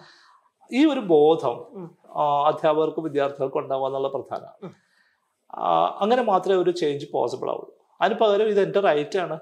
ആ, എന്റെ ശമ്പളം എന്റെ റൈറ്റ് ആണെന്ന് പറയുന്ന പോലെ ഇതെല്ലാം എന്റെ മിടുക്കാണ്. അങ്ങനെയല്ലല്ലോ. ഇപ്പൊ ഞാൻ പറയുന്ന കാര്യങ്ങൾ എന്റെ അധ്യാപനത്ത് പഠിച്ചതാണ്. ഞാൻ വായിച്ചിട്ട് അറിഞ്ഞിട്ടുള്ളതാണ്. എനിക്ക് പഠിക്കാൻ അനുവാദം കിട്ടിയിട്ടില്ല അല്ലെങ്കിൽ അർഹത കിട്ടിയിട്ടുള്ള ചില കോഴ്സുകളിൽ പഠിച്ചുകൊണ്ട് കിട്ടിയിട്ടുള്ള അറിവുകളാണ്. അപ്പം സ്റ്റേറ്റ് എന്റെ മുകളിൽ ഇൻവെസ്റ്റ് ചെയ്യാണ്. ഇത് ജനങ്ങൾ അർഹിക്കുന്നതാണ് ആൾ എന്നുള്ള നിലക്കുള്ള ഒരു ബോധത്തിലേക്ക് ഒരു സമൂഹത്തെ നമുക്ക് മാറ്റിയെടുക്കാനായിട്ട് വലിയ ബുദ്ധിമുട്ടുണ്ടാവുന്നുണ്ട്. Individuals individuals are making a difference പക്ഷെ ഒരു കളക്റ്റീവായിട്ട് ഇപ്പോൾ ഇപ്പൊ ഒരു ഇപ്പം മെല്ലെ തന്നെ കോളേജിൽ പോയിട്ടുള്ള ബോട്ടണിയോ സോളജി പഠിക്കുന്ന കുട്ടികളോട് ചോദിച്ചു അവരിങ്ങനെ ചിന്തിച്ചിട്ടേ ഉണ്ടാവില്ല? എന്തിനാണ് പഠിക്കുന്നത് ഇത് അവരുടെ ഇതൊരു ഒരു അവരുടെ പ്രൈവറ്റ് കാര്യം പോലെയാണ്. അവരുടെ പേഴ്സണൽ ആയിട്ടുള്ള ഒരു കാര്യം പോലെയാണ് ഇവർ ഇതിനായിട്ട് എൻഗേജ് അങ്ങനെയല്ല ഇതൊരു സൊസൈറ്റിയിൽ ആക്ടിവിറ്റി ആണെന്നുള്ള നിലയ്ക്ക് പഠനത്തോട് എൻഗേജ് ചെയ്യുക എന്നുള്ളൊരു ഒരു കാര്യം. ഈ സബ്ജക്റ്റിന്റെ ഒരു സംഭവം പറഞ്ഞപ്പോ എനിക്ക് തോന്നി. അപ്പൊ സയൻസ് പഠിക്കുന്നതാണ് കുറച്ചും കൂടി മികച്ച കാര്യം എന്ന് വിചാരിക്കുന്ന തലമുറ തന്നെയാണ് നമ്മുടെ പത്താം ക്ലാസ് കഴിഞ്ഞ് കഴിഞ്ഞാൽ ഒരു ഓപ്ഷൻ ഉണ്ടല്ലോ. സയൻസ് പഠിക്കുന്നത് പക്ഷെ അതിന്റെ മാനദണ്ഡം എന്ന് പറയുന്നത് മാർക്ക് ആണ്. അപ്പൊ സയൻസ് പഠിക്കണം പിന്നീടുള്ള തൊഴിൽ അവസരങ്ങൾക്ക് വേണ്ടിയിട്ട് സയൻസ് പഠിക്കുന്നു ഹ്യൂമാനിറ്റീസ് മാറ്റിവെക്കുന്നു. അങ്ങനെ ഒരു സംഭവമുണ്ട്. പക്ഷെ ഈ സയൻസ് പഠിക്കുന്ന കുട്ടികളുടെ എണ്ണമാണ് നമ്മൾ ബാച്ചുകളൊക്കെ നോക്കി കഴിഞ്ഞു കഴിഞ്ഞാൽ കൂടുതൽ ഉണ്ടാവുക കോഴ്സുകളിലേക്ക് നിങ്ങൾ പറഞ്ഞ മാതിരി പക്ഷെ അത് കഴിഞ്ഞിട്ട് എന്ത് സംഭവിക്കുന്നു എന്നുള്ളതാണ് ചോദ്യം. നല്ല എക്സാമ്പിൾ ഫറൂഖ് കോളേജിൽ നിന്നാണ്. ഫറൂഖ് കോളേജിൽ ഇരിക്കെ അവിടെ നിന്ന് സോളജി ഡിപ്പാർട്ട്മെന്റ് ഹെഡ് എന്നോട് പറഞ്ഞൊരു തമാശ. അവിടെ കോളേജിൽ ഡിബേറ്റ് നടക്കാം ഉം. ഡിബേറ്റിന്റെ വിഷയം എന്ന് വെച്ചാൽ സയൻസ് വേഴ്സസ് സ്യൂഡോ സയൻസ് ആണ് വിഷയം. ആ. അപ്പൊ രണ്ട് ഗ്രൂപ്പായി തിരിഞ്ഞ് കുട്ടികൾ ഭയങ്കര ഡിബേറ്റ് നടക്കുകയാണ് അപ്പോൾ ടീച്ചർ അവിടെ പോയി നോക്കുമ്പോൾ കണ്ട കാഴ്ച എന്ന് വെച്ച് കഴിഞ്ഞാൽ ഹിസ്റ്ററി പഠിക്കുന്നവരും മലയാളം പഠിക്കുന്നവരും ഇംഗ്ലീഷ് പഠിക്കുന്നവരും ഒക്കെ രണ്ട് രണ്ട് രണ്ട് വിഭാഗമായിട്ട് തിരിഞ്ഞ് പൊരിഞ്ഞ് ഘോര സയൻസ് പഠിക്കുന്ന ഒരു കുട്ടി ആ പ്രദേശത്ത് കാണാനില്ല അതാ ഞാൻ പറഞ്ഞത്. കുറച്ചും കൂടി റിയാക്ട് ചെയ്യുന്ന പിള്ളേരെ. അതെ. അപ്പം ഒരു അതൊരു ഡിപ്പാർട്ട്മെന്റിൽ പോയി നോക്കിയാലും അറിയാം. ഇപ്പോൾ ഏത് കോളേജിൽ പോയി നോക്കിയാലും അവിടുത്തെ ഏറ്റവും സ്മാർട്ട് ആയിട്ടുള്ള ഡിപ്പാർട്ട്മെന്റ് എന്ന് ചോദിച്ചാൽ കുട്ടികൾ ഒരു സംശയം സംശയമില്ലാതെ പറയും. അത് ലിറ്ററേച്ചർ എന്ന് പറയും. എന്തുകൊണ്ടാണ് അത് ഞാൻ കുട്ടികളോട് ചോദിച്ചില്ല എന്തുകൊണ്ടാണെന്ന് അവർക്ക് അറിയില്ല ഞാനത് അവർക്ക് പറഞ്ഞു കൊടുക്കാറുണ്ട്. ഞാൻ പറയുന്നതിന്റെ കാര്യം എന്ന് വെച്ചാൽ ലിറ്ററേച്ചർ പഠിക്കുന്ന കുട്ടികളുടെ പ്രത്യേകത അവർ വായിക്കുന്നത് ഒറിജിനൽ ടെക്സ്റ്റുകളാണ്. അപ്പൊ നിങ്ങൾ ഷേക്സ്പിയറിനെ പഠിക്കുകയാണെങ്കിൽ നിങ്ങൾ ഷേക്സ്പിയറിനെ തന്നെയാണ് വായിക്കുന്നത്. പക്ഷെ സയൻസ് പഠിക്കുന്ന കുട്ടികൾ അതല്ല. അവരിപ്പൊ ഡാർവിനെ കുറിച്ച് ചോദിച്ചാൽ അറിയുന്നുണ്ടാവും. പക്ഷെ ഡാർവിൻ എഴുതിയ ഒരു വരി പോലും വായിച്ചിട്ടുണ്ടാവില്ല. ആ പുസ്തകം കൈകൊണ്ട് തൊട്ടിട്ടുണ്ടാവില്ല. അതുകൊണ്ട് എന്താ സംഭവിക്കുക? അതുകൊണ്ട് നമ്മുടെ ഉള്ളിലുള്ള ഉറപ്പ് കുറയും. നമുക്ക് കോൺഫിഡൻസ് ഇല്ലാതാവും. നിങ്ങൾ കാഫ്കെ വായിച്ചിട്ടുണ്ടെങ്കിൽ വായിച്ചതാണ്. പക്ഷെ നിങ്ങൾ ഡാർവിനെ കുറിച്ച് എത്ര പറഞ്ഞാലും ശരി നിങ്ങൾ ഡാർവിനെ വായിച്ചിട്ടില്ല. ഡാർവിനെ കുറിച്ച് വേറെ ആരോ പറഞ്ഞതാണ് വായിച്ചിട്ടുള്ളത്. അപ്പൊ ടെക്സ്റ്റ് ബുക്ക് എന്ന് പറയുന്ന സാധനമൊക്കെ ഈ കട്ട് ആൻഡ് പേസ്റ്റ് സാധനം അത് പുസ്തകമല്ല. ടെക്സ്റ്റ് ബുക്ക് ഒരു ബുക്കല്ല ഒരു ബുക്ക് എന്ന് പറയുമ്പോൾ അതിനൊരു ആർഗ്യുമെന്റ് ഉണ്ട്. അതിനൊരു ഫ്ലോ ഉണ്ട്. അതിനൊരു ഇൻട്രൊഡക്ഷൻ ഉണ്ട് മുന്നോട്ട് പോകുന്നത് അങ്ങനെ ഒന്നും ഇല്ലാതെ ഈ കട്ട് പല സ്ഥലത്ത് നിന്ന് കട്ട് ചെയ്ത് പേസ്റ്റ് ചെയ്ത ഒരു സാധനത്തിനാണ് നമ്മൾ ടെക്സ്റ്റ് ബുക്ക് എന്ന് പറയാം ഇത് മാത്രമേ സയൻസ് പഠിക്കുന്ന കുട്ടികളെ വായിച്ചിട്ടുള്ളൂ. അല്ലാതെ ഡാർവിനെയോ മെന്റലിനെയോ അല്ലെങ്കിൽ ഫെയ്റ്റ്മാനെയോ ഐൻസ്റ്റീനോ? ഐൻസ്റ്റീൻ ഒരു പേപ്പർ. ഐൻസ്റ്റീൻ എഴുതിയ പേപ്പർ ഒന്നും കണ്ടിട്ടുണ്ടാവുക. അതില്ല.